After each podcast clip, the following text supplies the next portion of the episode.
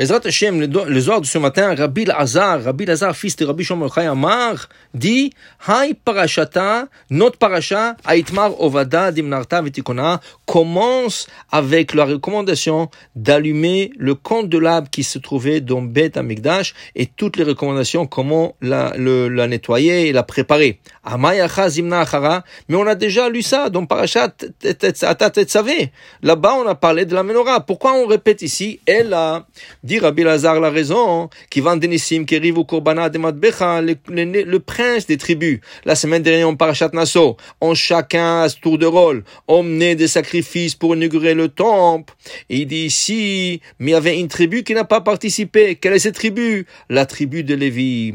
Il y avait douze tribus qui ont participé. Lévi, qui est la treizième tribu, n'a pas participé. Donc, Hachem, il dit à Aaron, ne t'en fais pas Aaron, parce qu'Aaron commençait à se soucier, il se disait, si Has Veshalom Akash m'a pas donné la chance de lui offrir des sacrifices comme les autres princes des tribus, cela veut dire qu'Arosh tient compte toujours de la faute du Vaudor où Aaron a participé indirectement. C'est Chas Veshalom qu'il a fait une faute. Il voulait gagner du temps. Et il leur a demandé, donnez-moi votre or. Il a construit un hôtel pour gagner du temps, mais le Satan était beaucoup plus fort. Il a poussé jusqu'à qu'il est arrivé à fabriquer ce veau en or qui est sorti de lui-même du feu et il commençait, le peuple a commencé à l'adorer et chanter et se prosterner devant, euh, devant lui. Et malheureusement, 3000 personnes sont mortes à cause de ça. Alors Aaron disait, peut-être parce qu'il a participé indirectement dans cette faute, c'est que je ne veut pas de lui. Que je lui dit, non,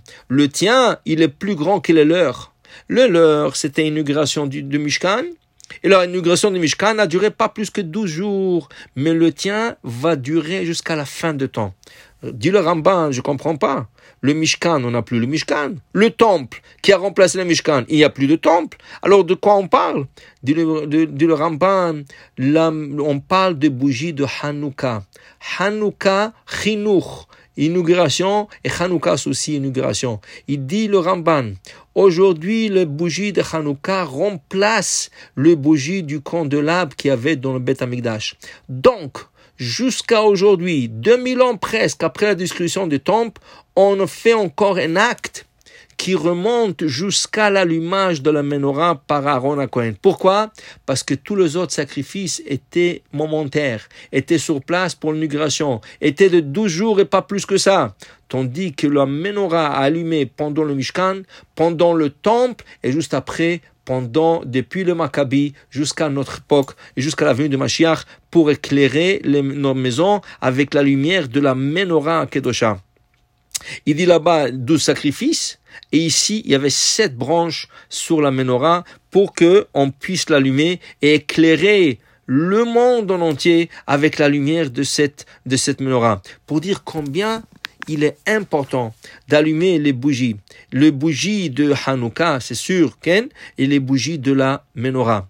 On dit que la menorah, le soir il continue de dire que la menorah donnait yanda chokhmata il'a. Elle donnait une sagesse extraordinaire. J'ai écouté de rabbin David Menaché, qu'il avait un ami au Vatican. Rav David Menaché, il habite en Israël, mais lui, il a fait ses études à Rome. Et il avait un ami qu'il avait son père avait l'accès de rentrer dans le cave du Vatican.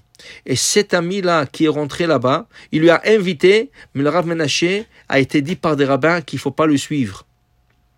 Quand le l'ami est parti visiter la cave, il est sorti muet.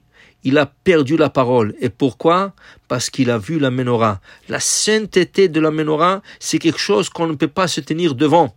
C'est pour cela, même si le Vatican il vient aujourd'hui, il nous offre la menorah, on doit la refuser. On ne peut pas l'accepter. Il faut être pur pour toucher cette menorah. Il faut être pur pour voir cette menorah. Parce que cette menorah jaillissait de la chazesse. Il y avait un rabbin, Rabbi Yitzhak Boukbza.